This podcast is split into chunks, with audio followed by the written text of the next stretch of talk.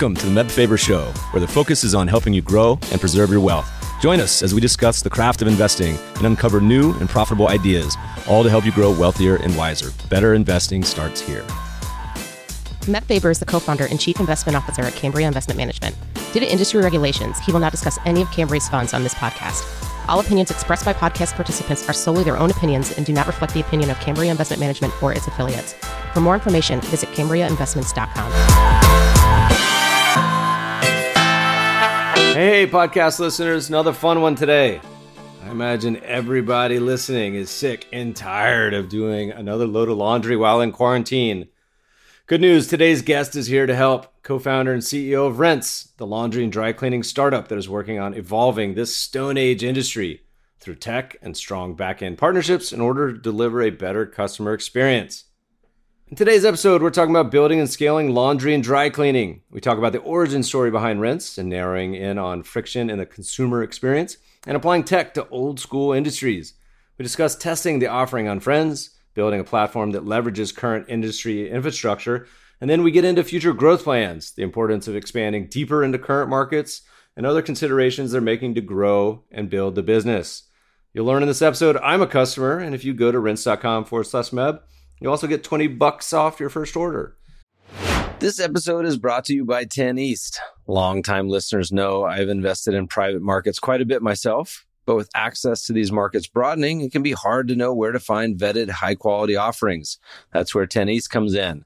10 East is a platform where qualified investors can co-invest on a deal by deal basis across private equity, private credit, real estate, venture, and other one-off opportunities typically unavailable through traditional channels.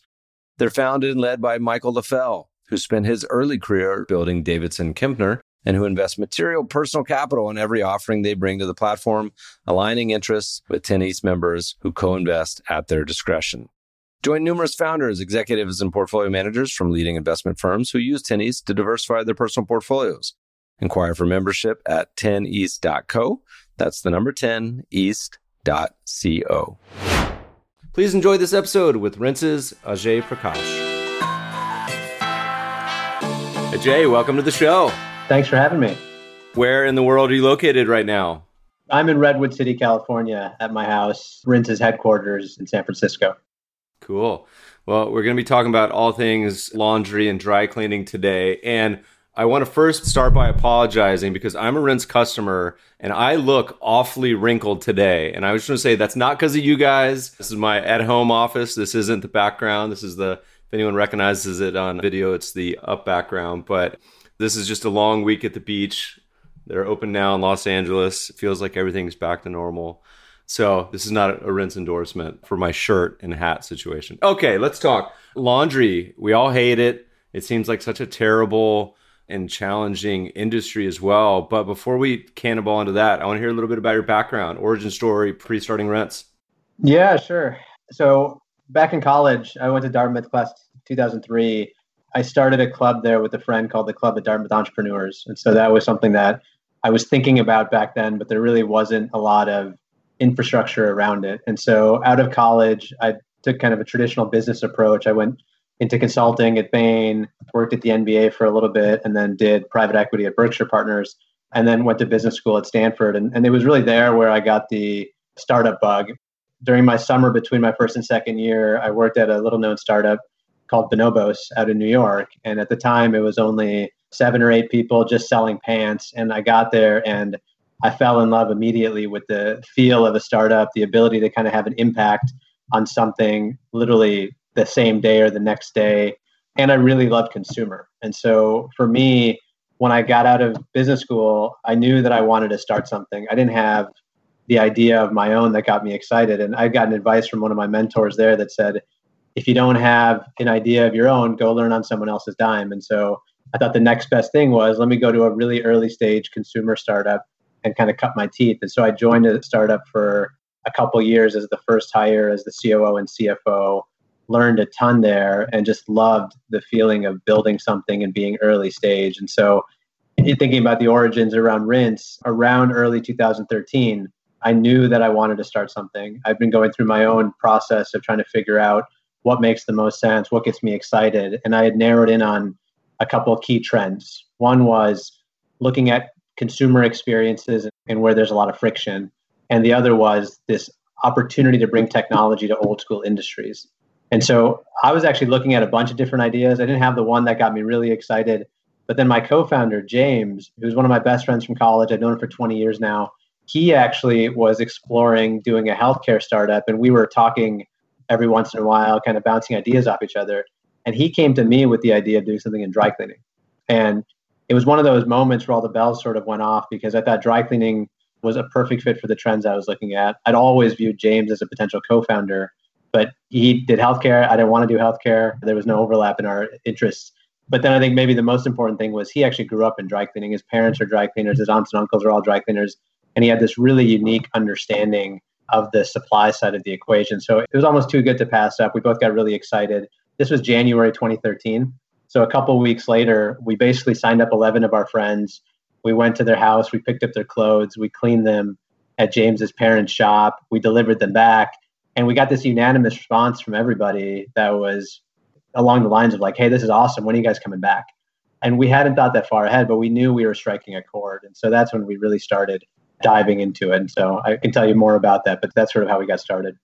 I was smiling as you're describing the history because you're like an idea I want to get excited about. And I'm just thinking in my head, dirty underwear and how much I hate doing laundry. But it's funny because, you know, it's under this category. We think a lot about industries that it's like this frustration arbitrage. The experience is miserable.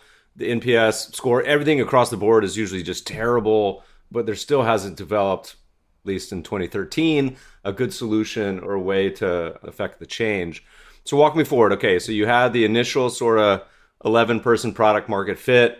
What was the next steps? Was it to max out the credit cards? You chat up some friends and family. How'd you uh, take the next steps?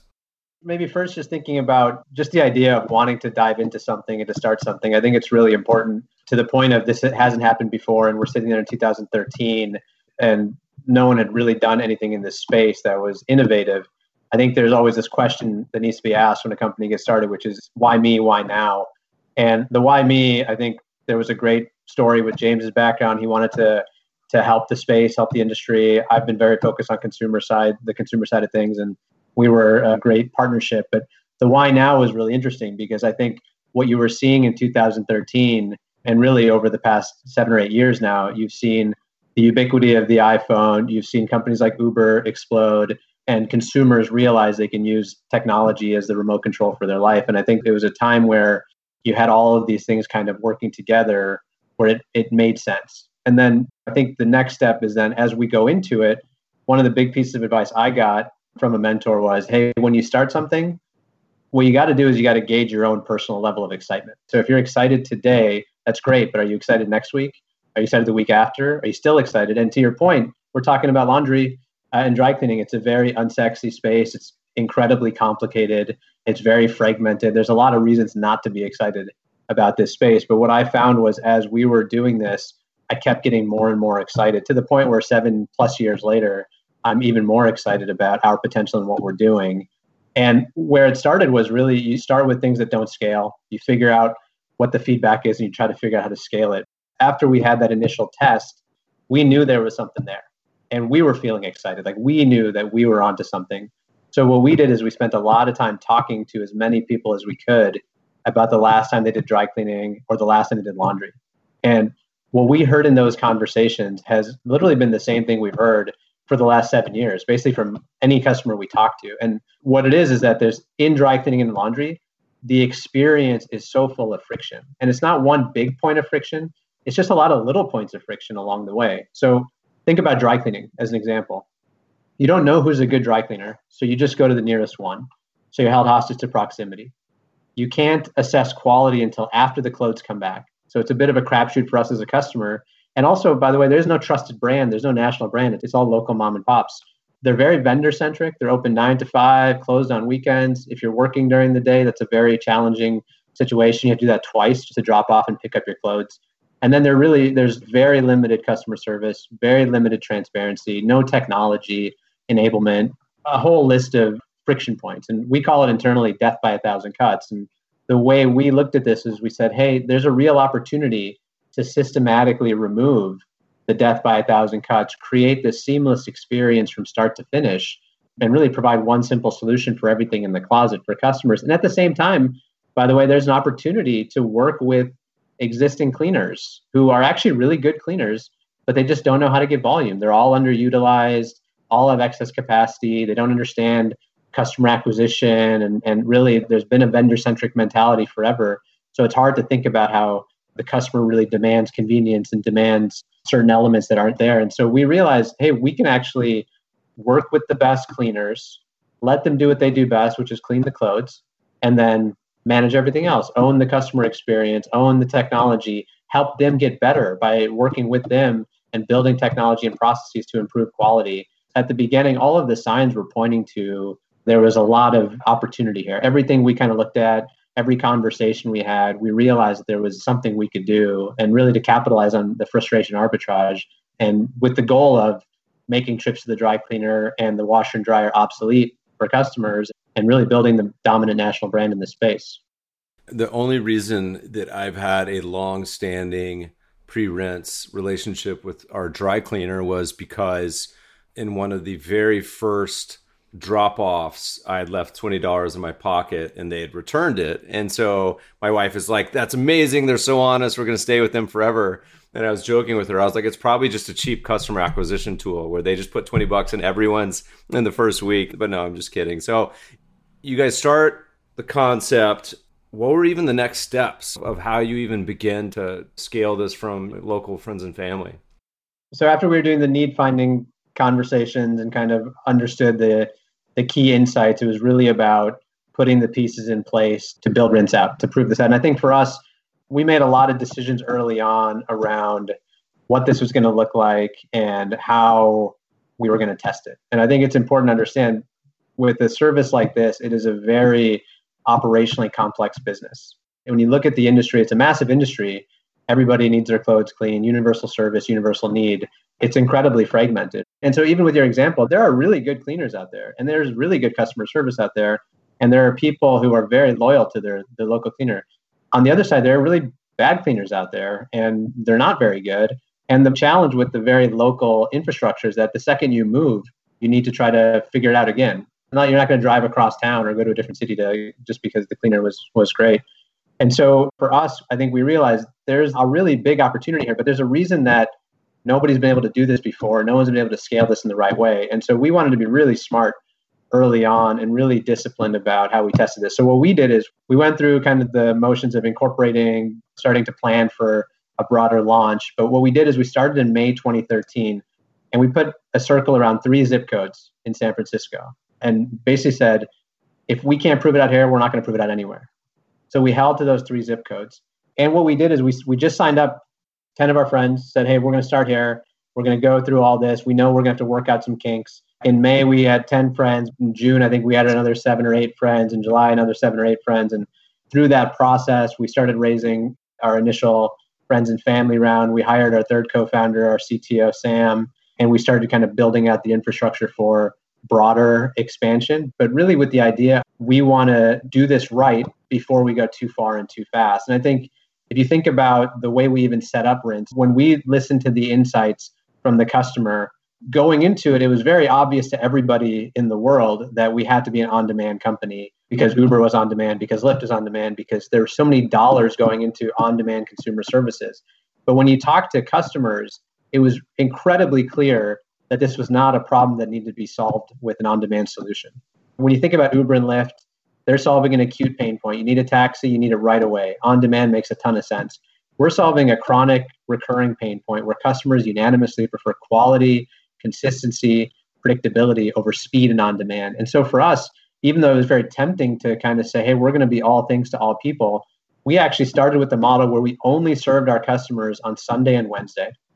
So only two days a week. We picked up, delivered, picked up Sunday, delivered Wednesday, picked up Wednesday, delivered Sunday. And then we only serve the customers between 8 p.m. and 10 p.m. So if you think about the origins, three zip codes, two days a week, two hour window, very limited, with the idea that as we get more and more customers, we get more and more reps, we know we're going to need to figure out how to scale quality, how to scale the customer experience. Because in this space, and this is what you've seen, we've seen this now evolve over seven years. From a competitive landscape standpoint, the barriers to entry are super low it would not be hard for you to walk away from this conversation and go start cleaning the dry cleaning and laundry for some friends. But the barriers to scale are incredibly high. There is a ton of operational complexity you have to manage in order to be able to serve multiple service types, multiple garments, thousands of customers across multiple markets, all that sort of stuff. So it was very important for us when we were getting started to be really disciplined. And then as we continue to learn, continue to develop the processes and the technology, then we would expand from there. So in September 2013, we added more zip codes. And as we kept growing and growing, we added more days of the week to the point where today we're seven days a week. We're all over the Bay Area. We cover Los Angeles, Chicago, Boston, DC, but it's really about kind of building it brick by brick, doing things that don't scale, and then scaling from there. And I think the one thing that is important to realize is that we actually, as we expanded our footprint and we expanded the days of the week and we've continued to expand with features and technology, one thing we've held very constant and firm on is we still only serve the customer between 8 p.m. and 10 p.m. That was a very conscious decision early on. When we started having those need finding conversations, it became really clear that the nine to five, cleaners being open nine to five was a huge pain point. And we knew that in order to make a pickup and delivery service work, to make the economics work, you'd have to build route density. It was very clear that on a Tuesday at 3 p.m., we weren't going to get a lot of demand. And so we actually started with that two hour window in the evening, forcing the demand curve for the customer and then allowing us to shape the supply curve around it so we could manage the operational complexity. And over seven years now, we've built a pretty orchestrated dance around those two hours, which has allowed us to drive efficiency, continuously improve processes and technology. I want to get into the offering, but before we jump into that, I am curious. When you started this in 2013, why is this such an industry that seems so ripe for having a brand, a national player? Literally, I don't I can't think that there's any. Like why had that not occurred yet? What was the main challenge to scale or to efficient or whatever that just there wasn't any players that are recognized other than the mom and pop down the street? Yeah, it's an incredibly fragmented space. We look at it as a $40 billion opportunity, and I think the top five players have less than 2% market share. It's, it's incredibly fragmented. And when we were getting started, we kind of looked back at others who had attempted to build the national brand in the space. I think what we found was that the majority of people took an approach of being a national brick and mortar chain or a national brick and mortar brand where they took the capital cost of building a box, having people come to it. They needed to price accordingly and trying to compete with local mom and pops. And what they found was it's very hard to compete on cost with local mom and pops. For them, they're not necessarily worried about percent margin, they're worried about dollars in their pocket. They might be putting their son, like James, to work and saving labor costs. So it's, it's very hard to compete and then to scale that across multiple markets. There's a different dynamic to a certain extent in every market. And I think when we looked at this, we said, we can actually leverage the existing infrastructure. There are very good cleaners out there. And if we can work with them, we can build a process and technology layer on top of an existing infrastructure that's going to allow us to scale much faster. So we'll let you take this either way you want. We'd love to hear about either the business model or the offering and describe it as which either would be easier for you to the listeners to hear about how you structure the offering and, and how it works or how the business works in general. I mean, from a consumer standpoint, our goal is to provide one simple solution for everything in the closet. So our main service offerings are dry cleaning, which includes dry cleaning and launder and press. So cleaning your button down shirts or suits or dresses. And then we have wash and fold, which is basic laundry. And so if you're a customer, the way we've set it up has been to make it consistent with how you understand this world already. So dry cleaning is priced per item, wash and fold is priced per pound. We also have a subscription product on the wash and fold side called Rinse Repeat, which is a lot simpler. It's priced per bag. We launched that last year and we found that that's been a very exciting product for our customers. It makes sense because this is a, a recurring pain point. So it, it actually lends itself to subscription. But in terms of the offering, we're open seven days a week. We pick up 8 p.m. to 10 p.m. We've built technology to make it seamless. The vast majority of our customers create orders and communicate with us via text messaging. So we've done all of this stuff since the beginning. In terms of the business model, the way to think about it is we are selling a product to a customer and getting whatever revenue we get, and then we need to use that to pay for the cost of cleaning, to pay for the cost of delivery, internal operations costs, all of the sort of the various cost of goods sold you'd expect for an operationally intense company that does pickup and delivery. And so, talk to us a little bit about that integration, the way you guys work. Are you partnering with local dry cleaners? Are you trying to establish sort of just a one big commercial center? Is it something you'd ever consider owning at some point? How's that integrate? The short answer to all that is yes. We're working on, we're thinking about all that stuff. We're considering everything. The way we've built this is as a process and technology layer on top of existing cleaners. And the way that works is really choosing wisely up front with your partners. As I said earlier, some cleaners are good cleaners, some cleaners are bad cleaners. You want to work with the best cleaners and then really work closely with them to help them grow their business. And so, first, as part of it with our model, what we have done is we've built what we call a route based schedule for our customers. So, if we pick up on Sunday, we deliver Wednesday. If we pick up Monday, we deliver Thursday. What that does, it's not only creating a predictable, consistent schedule with the customers, but it's actually a really important component of working with our cleaning partners. Because before working with Rinse, our cleaning partners would deal with kind of a spike in demand on Monday morning, and then they'd be dead the rest of the week. And what you find is that's very hard to staff for. It's very hard to predict how are we going to grow this business. And with Rinse, what we do is we send them a predictable, steady stream of volume seven days a week. And so when we're working with our cleaning partners, not only are we filling underutilized capacity, but we find that they are working with us to grow their business and take on more shifts so then they can grow as we send them more volume. So, in order to serve the volume of our customers in various markets, it doesn't require thousands of local dry cleaners. We can work with a handful of very good cleaners and we can help them drive more throughput by being more efficient, by having more shifts, by having a predictable, steady stream of volume that allows them to staff. And so, the model we've taken has been one of working with cleaners, choosing wisely up front. We have a pretty thorough vetting process we use when we pick a new partner. We internally call it the five P's, originally mapped out by James, who I mentioned, you know, he grew up in dry cleaning, understands the space. His parents were helping out early on. But the five P's are number one is the profile of the vendor. Is he or she on premise? Does he or she care about the end product?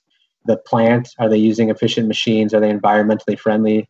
We don't work with any dry cleaner that uses PERC. You have to use the environmentally friendly solvents. Process, can you actually track orders through your workflow and bonus points if you know how to use technology if you're already using it? People, are you hiring in wash and fold? Are you hiring good people and training them? In dry cleaning, the key person is the spotter. It's a person who understands chemistry and knows how to get stains out. And then we pilot with them, or we'll give them a test with a limited amount of volume, and then we'll kind of gradually work them up to the levels that we're expecting. And through all of that, they're going to prove that they can meet the standard that we set. They're going to work with us and grow with us, and we're going to work to make them even better. We've taken that approach since the beginning. I think as we continue to scale, as we continue to grow, there are different variations that we're going to want to look at. Some markets might make a ton of sense to vertically integrate. Some markets might make a ton of sense just to keep the same model where we work with existing partners. And so I think for us, as we continue to learn, as we continue to scale, we'll continue to make those decisions as it makes sense. What's the biggest distinguishing factors for a good versus bad dry cleaner? Is it low error rate? Is it consistency? What are the things that you're like, man, these guys are just awful. We can't work with them, or these guys are as good as it gets? One thing I'd say is we're all service based businesses, and service based businesses are won and lost through execution, and execution starts and ends with the team. So a lot of times it's it's the people and it's the way they approach cleaning the clothes. Do they care? Do they put the extra effort in? Do they notice when they make mistakes and correct them? I mean, there's certain things that you can identify very quickly, especially when you start getting into that pilot phase and you see how their end product looks, even if it's a small amount of volume. But a lot of times we view our cleaning partners as part of the team. So I would think about them the way you might think about employees or the, the way you might think about people on your team is like, are they working with us? Are we having good dialogue? Are we getting along and we're talking about solving these problems and working together that's really really important to us. It is a people driven process. It's a very critical part. I mean the other part i would note is that we are a technology company right? We're the most digitally advanced company in this industry. And so when we work with our cleaning partners there's going to be some technology involved. We've built quality and process checks in the technology that the cleaning partners work with. And so i think you want to see does the cleaning partner adapt to the technology? Are they embracing it? Are they working with us? That's also going to be important. So, as you guys have been building this over the years, there have been some other competitors that have flamed out and gone to the graveyard. You guys learn anything from the companies that didn't make it? Any reason in particular? Did they try to scale too fast? Were they taking the wrong approach? Why have you guys been successful, whereas these others, these others are long gone? Yeah, I mean, I would say it kind of goes to the point of the barriers to entry being low and the barriers to scale being high. It's not hard to get started. It's very hard to scale this and scale quality and scale inventory control and scale the customer experience. And so, what we saw, and for some of the competitors you're alluding to, you know, we actually when they shut down, we acquired their customer list. We saw their data. So we saw that their margins were very negative. We learned a little bit about their processes. But at the end of the day, I think it goes back to execution starts ends with the team. This is execution based business. You have to be maniacal about your metrics. You have to be analytically rigorous.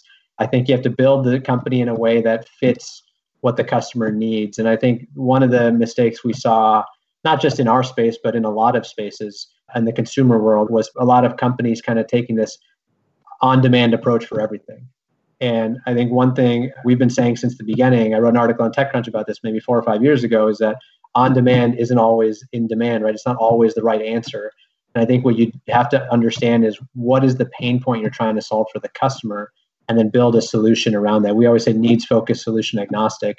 And I think the some of the companies that you're alluding to, they want it to be all things to all people on demand, maybe same day turnaround, maybe open during the day. And if you're going to do pickup and delivery, as an example, if you're going to do pickup and delivery and, and serve the customer again at Tuesday at 3 p.m., I don't know how you make the economics ever work because you're paying the driver something and you're going to try and divide the amount you pay that person across the number of stops he or she completes.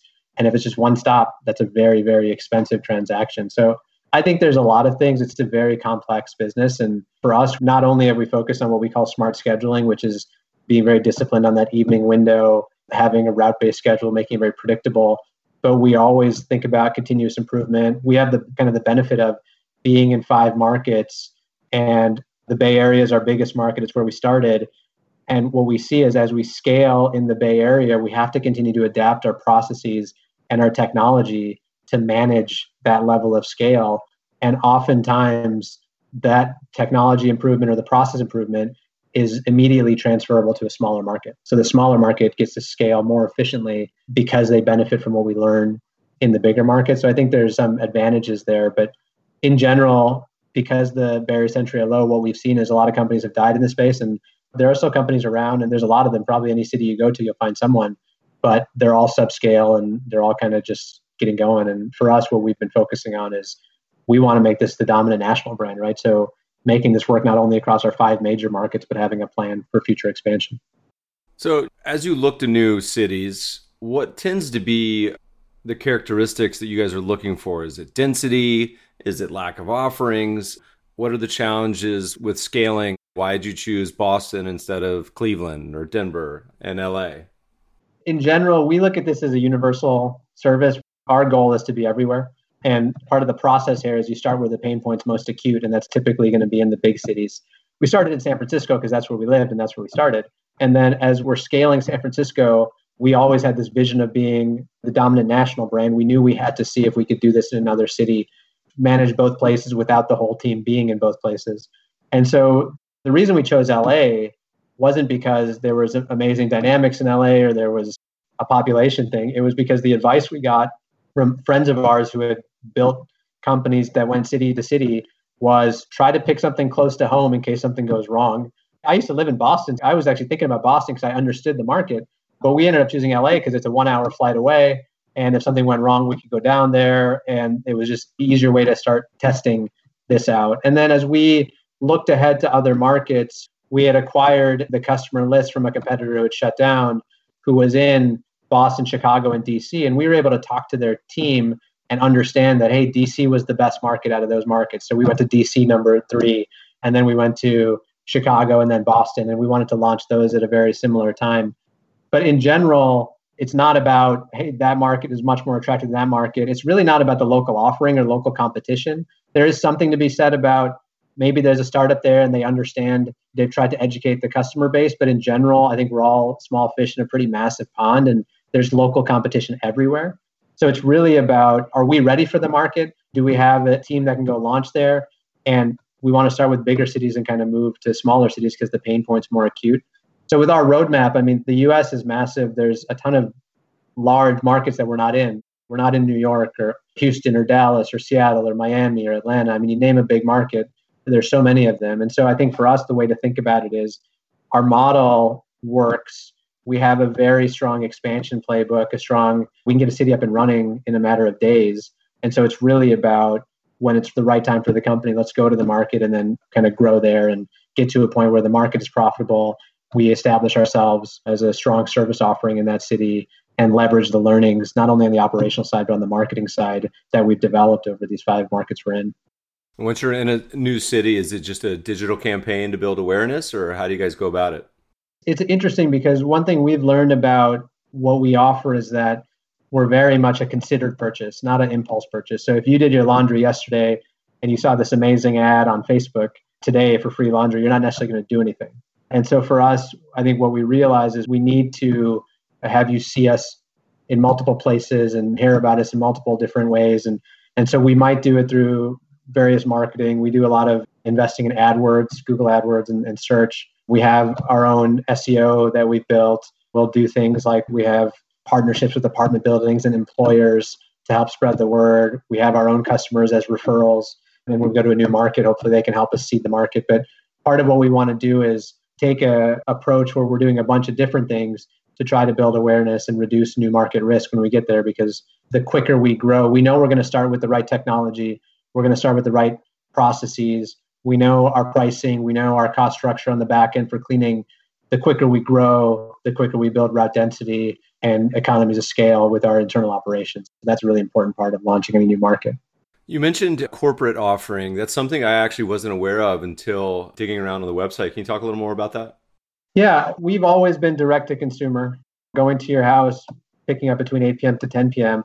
I think we realized over the years we got a lot of inbound requests from employers who wanted to provide Rinse as a benefit to their employees, and also from apartment buildings and property managers who wanted a preferred vendor for their residents. And I think what you've seen historically is that if you were a benefits person at a company and you wanted to bring dry cleaning and laundry as a benefit to your employees, you'd have to go and search around for some local mom and pop who might be willing to come by the office during the day. It's just, it's always been really challenging and it's always been very limited at that level. What we thought about with Rinse for Business, which is what we call it, is that not only do we have the ability to provide an offering that your employees will appreciate, and it's more modern, we use technology, all that sort of stuff, we can make it much easier for the benefits person. And what we have found is that there are companies we're working with that want to use rinse across multiple markets. You don't have that individual in each market trying to figure out the local mom and pop. You have one decision maker working with one company to serve all of their employees across multiple markets. So that's something we actually launched in the last couple years. Maybe last year we launched it. And then we have been working with some apartment buildings to be the preferred cleaning partner, the preferred vendor. A lot of times we're already in the building, we already have a lot of customers there, and then it's just really finding the property manager or working maybe the nice thing about being more national or at least being in the five markets we're in is we can kind of elevate the conversation to be not just the property manager but maybe the person who's managing multiple buildings. And that way we can be the preferred cleaning partner for all of those buildings. And so that's how we've thought about it. In reality it's another way for us to reach the end customer. It's another way to build awareness and get more credibility in the end customer's mind one of the other differentiating factors for you guys has been, you alluded to, has been tech, and specifically for me, has been the text based interface. And for almost any other app service, like I don't want text messages, it just drives me nuts. But for something about y'all's that just works and it's obvious and it makes sense, can you talk a little bit about the decision to roll that out? I'm assuming that wasn't 2013, maybe it was. How you built it and then how the response has been because it's a pretty cool feature. Yeah, thanks. It was 2013 actually. We decided from day 1 that we were going to do this via text messaging and when I was mapping out different ideas and I was looking at friction in the customer experience, I think one of the points of friction was hey, I have a bunch of apps on my phone and I got to go find that app and go into it and then do something when when you think about what we're trying to do, there isn't a lot you need a mobile app for. I mean, it's nice to look at order history, it's nice to track your valet, and we have added features like that over time. But in general, you really just need to let us know you want us to come by. We're going to come get your clothes. We can do some simple communication. And so text message was a medium that I was really interested in using from the beginning. And we actually, when we started, it was James and I doing manual text to our customers from day one, even when we did that early test with our 11 friends in February 2013.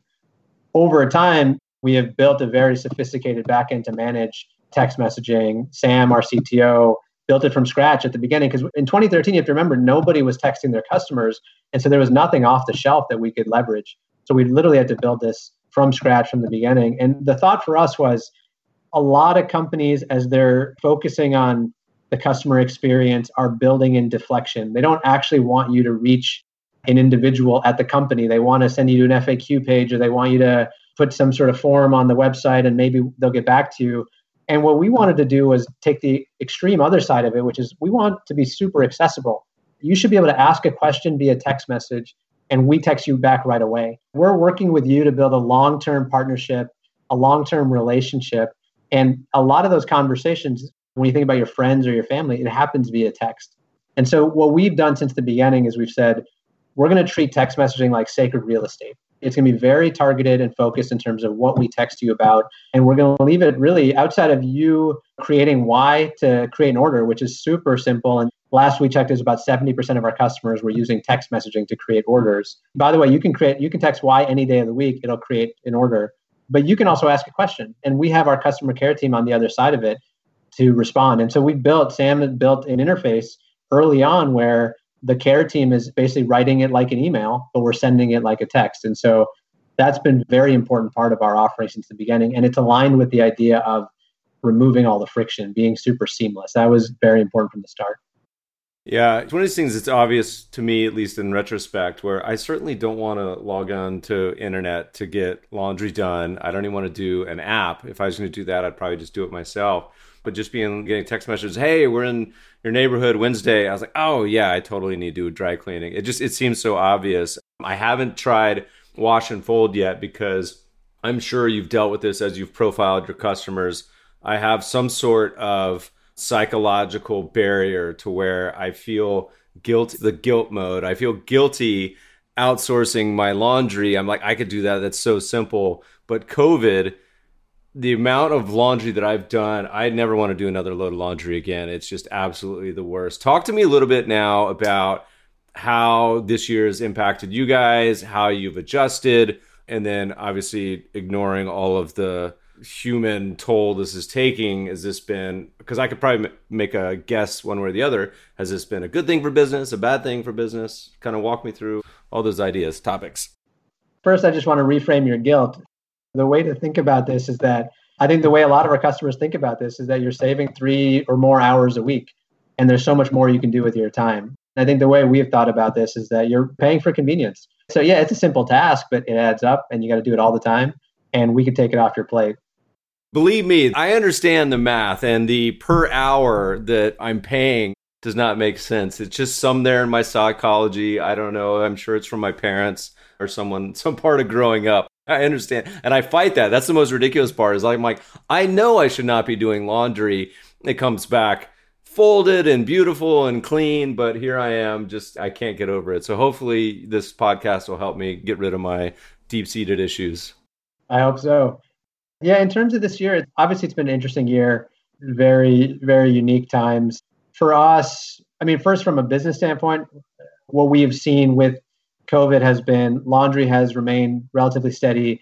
Dry cleaning has taken a hit, and I, I think it's expected. People aren't going to the office as much, or they haven't been the past couple of months. Business travel is down dramatically. There's a lot of reasons why that's the case. I think for us as a company, the way we have approached COVID has been first and foremost, it's all about safety for the team and for the customers. And so we've actually been ahead of our local governments in terms of putting regulations in place and preventive measures in place to make sure our team is safe and make sure our customers are safe. We implemented no contact delivery right away. Even if you don't sign up for it via the app, you can just text your valet and keep it really simple. We spent a lot of time implementing procedures and protocols, not only at our warehouses, but also at all of our cleaning partners. And we made sure they had the supplies on hand, whether it was soap or disinfectants, to regularly clean, not only wash your hands, but regularly clean work surface areas. And we implemented a ton of processes through the entire chain from getting the clothes from the customer to cleaning them and bringing them back to the customer. And so there's a lot of processes we put in place to make sure everyone is staying safe and we're reducing the risk of transmission. So that was certainly interesting period. A lot of that activation energy happened in, in early March. And then from that point on, I think it's been about okay, hey, we're an essential service. We're going to stay open.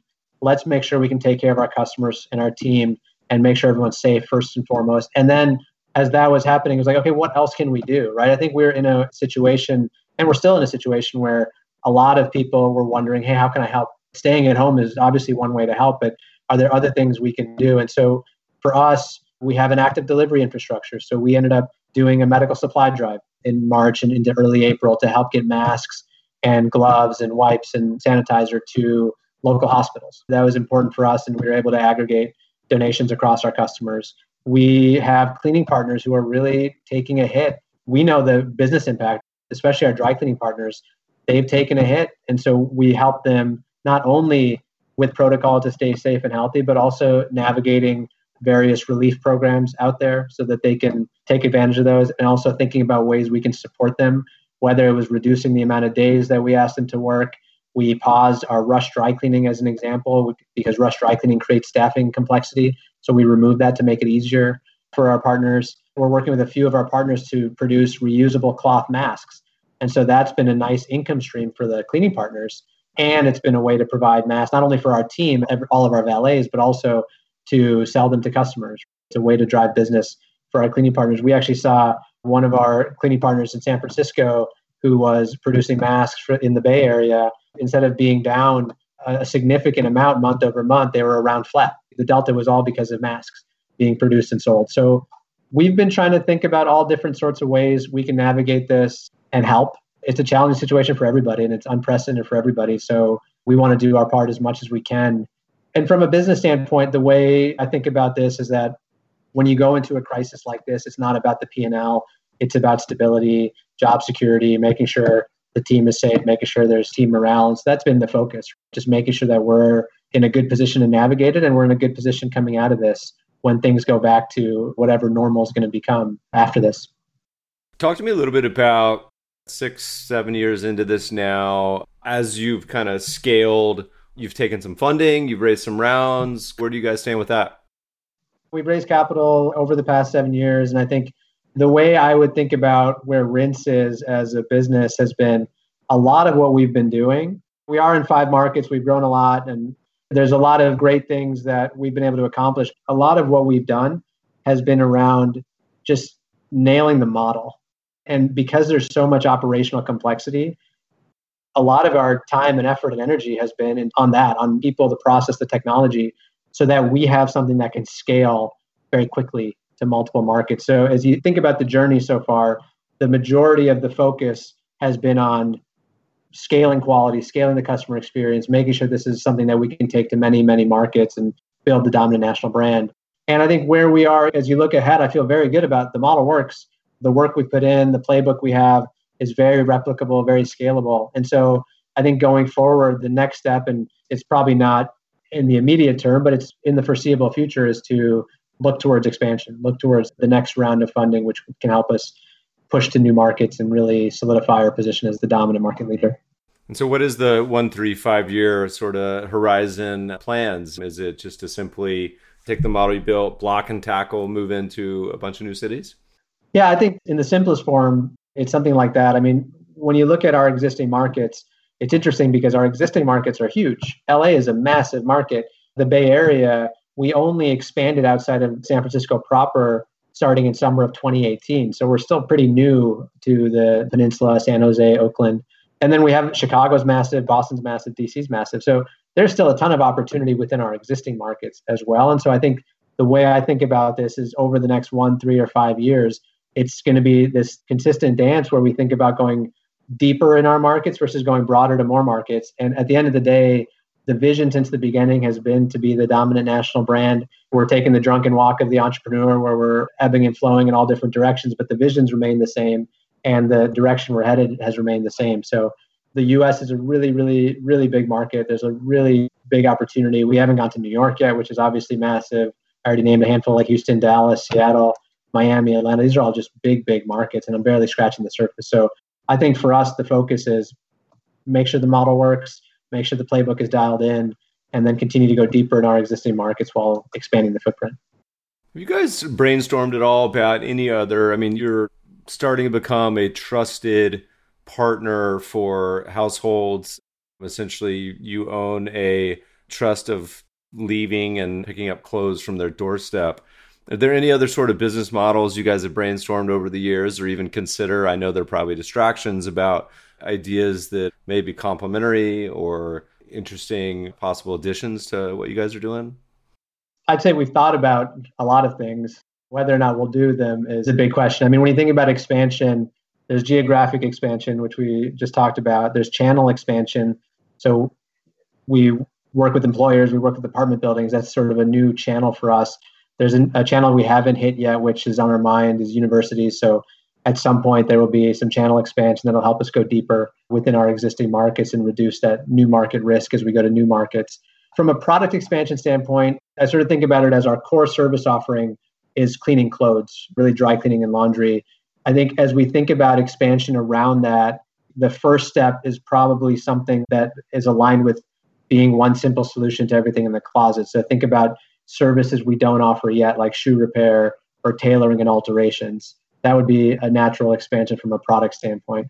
The other thing we've done is we think about kind of a broader vision is right now we are taking care of the clothes while you own them, but we've always had a broader vision of helping influence the clothing life cycle from cradle to grave. And if you think about our dry cleaning, for example, when we started Rinse in 2013, we wanted to build a culture of data.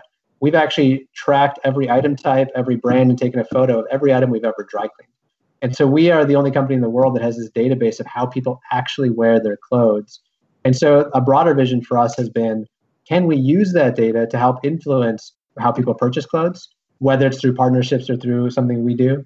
And can we help people with retiring clothes? We already take clothing donations to help people remove the clutter, but is there an opportunity to help with things like consignment and that sort of stuff? So for us right now, those are big, big market opportunities. They may be unwise for us to go into, but it's sort of as we think about a broader vision.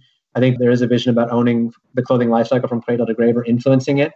But for now, I think there's just there's enough work on the core that we need to really stay dialed in and focused. As we just said, the first step is really going deeper in our existing markets and geographic expansion before we start thinking about some of the other stuff.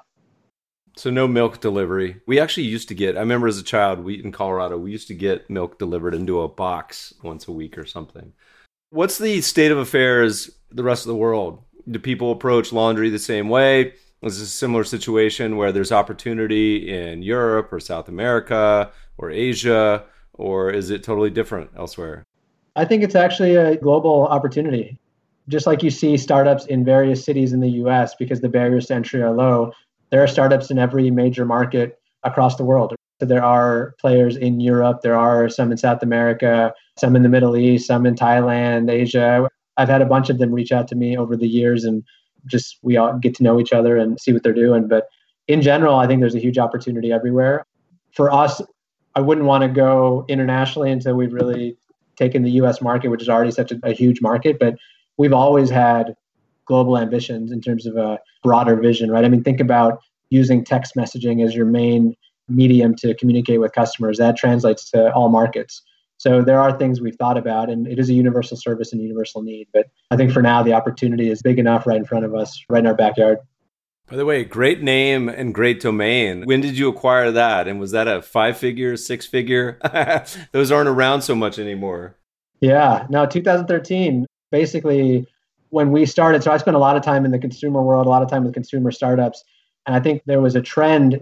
I'm not sure how persistent the trend is today, but at least in 2010, 2011, 2012 timeframe, a lot of consumer facing companies were getting started with names that weren't real words and they were hard to spell or hard to think about, or you'd add like an ly or an io at the end of a, a name. And I thought for us, what we wanted was a word that captured the essence of what we were trying to do, but was super simple, super scalable.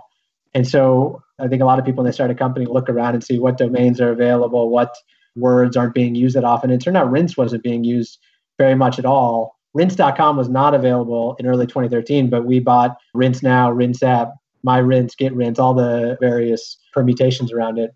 But we happened to stumble upon the opportunity within 2013 of rinse.com being available and we were able to navigate the purchase for what I would call a pretty affordable price. So, I, you know, I think for us, we knew we wanted it when we saw it, and so we went after it. And, we, and again, part of it is like when we were starting Rinse, we weren't thinking about being the biggest dry cleaner in San Francisco or the biggest dry cleaner in the marina. We were thinking about being the dominant national brand with global ambitions beyond that. So I think we knew that it was important to invest in the brand up front and invest in a great name. Yeah, smart from someone who owns way too many domains and has bought and sold a few in my time. That's great. All right, from someone who's dealt with wine spills, skid marks, yellow armpits, everything in between, I imagine you have some stories. What's been the most sort of memorable part of building this company over the almost near last decade? It's been an amazing journey so far. I don't know if I could pick one specific memorable situation, but I think for us, because we do deal with so many different types of customers, so many different types of situations. And because there's so much operational complexity, I think a lot of times for us, you could talk to people on the team and the there's a lot of memories around the challenging situations we've had to navigate. So frankly, the last couple months will probably stick out as some of the most interesting, challenging times we've had where we've all come together as a team to do backflips and make sure we can keep the team and customers safe and navigate the operational complexity. We've had wildfires in the Bay Area that have made deliveries and operations hard. We've had blizzards in Boston. There's different stories like that that stick out. And I think it's funny because we were just talking about this yesterday. Over the past week, we were navigating some of the curfews in the various markets we were in, and that we're an evening delivery service. So we had to uh, adjust to continue to operate a little bit. And one of the members of the team said, We've gotten really good at these exceptional situations. And I think those are things that stick out for us as a sign of a, uh, hopefully it's a sign of a great team and a sign of a team that understands how to navigate any operational challenge in front of them. And we've been able to stay, stay calm in uh, times of crisis or times where backflips might lead to other results. And I think those are the things that stick out for me is just the, the team coming together and continuing to execute at a high level. And if being an entrepreneur wasn't challenging enough, you've decided to replicate at least three times post founding, right? Three children? That's right. Three children. My oldest son I was born December 2014. So, right, literally born three days after we closed our first institutional round of capital. I was incredibly tired at that time. But yeah, I have, I have three daughters. Son is five and a half. Haley is three, and Ishva is one and a half. Wow. Congrats. That's great. From someone who has just one, I can't even relate. All right. We also ask all the guests what's been your most memorable investment can't say your domestic partner, and you can't say Rinse. So anything else is fair game. Good, bad, in between. It's interesting because over time I've invested in. I used to work in private equity, so I was able to co-invest with our fund at Berkshire. I've done public investing. I'm most interested and excited by angel investing. So I've been able to invest in a handful of startups. Maybe my most memorable is my first one, which was Bonobos. After my summer working there, I, I really loved the team and loved what they were doing. And Andy, the CEO, was raising around and I asked him if I could be part of it. And he, he let me and my brothers in. And that was the start of our angel investing. So it, I think it's really fun to, especially now that I've been on this journey for so long, hopefully there's some perspective I can add to companies that I'm in, investing in or advising in. But I, I enjoy angel investing and understanding the battle that they're all going through. It just reminded me of two quick stories. One was I remember trying to go to Bonobos. I always struggle when I go to New York. I remember running into one and say, "Oh, I need a pair of pants." Picked out the perfect pair. They say, sorry, we got to mail these to you in the mail. We actually don't sell anything in our store. But that reminded me of this was probably my first job interview in college, was at a hedge fund in New York City. And I'm legit country mouse. I think I had been to New York a couple times, but really didn't understand how it worked. Flew up there, staying at a friend's house in New Jersey, but had this expectation that New York City, city never sleeps and I had to get some dry cleaning done. I just assumed you could just walk outside Sunday night and find a place that could do it in an hour. My friend's like, Meb, you idiot. What are you talking about? So I had to go the next morning and I was like, I just hope a store is open because I have no clean shirts. I have to buy a new shirt.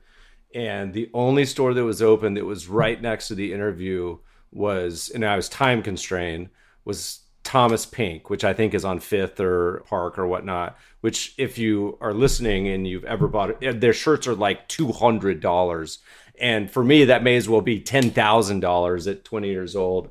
so I have a lot of scars. Maybe this is where the dry cleaning scars go back to. But I had to buy a shirt, which I think I still have. All the buttons are been replaced. But needless to say, didn't get the interview. I didn't get the job. But funny story, very memorable. Bonobos just brought back that painful memory. Jay, where do people go to, to learn more about the service, to find out, sign up, transition, make their lives a lot happier? Where do they go? Best place to go is rinse.com. We have all the information there. We've actually, for your listeners, put together an offer for them. You can get $20 of rinse credit if you go to rinse.com slash MEB, M-E-B. So feel free to give it a look. And if anyone has questions for me, it's a j at rinse.com.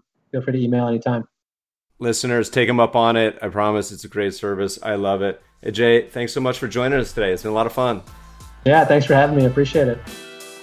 Podcast listeners will post show notes to today's conversation at mebfaber.com forward slash podcast. If you love the show, if you hate it, shoot us feedback at the mebfabershow.com. We love to read the reviews. Please review us on iTunes and subscribe to the show anywhere good podcasts are found. My current favorite is Breaker. Thanks for listening, friends, and good investing.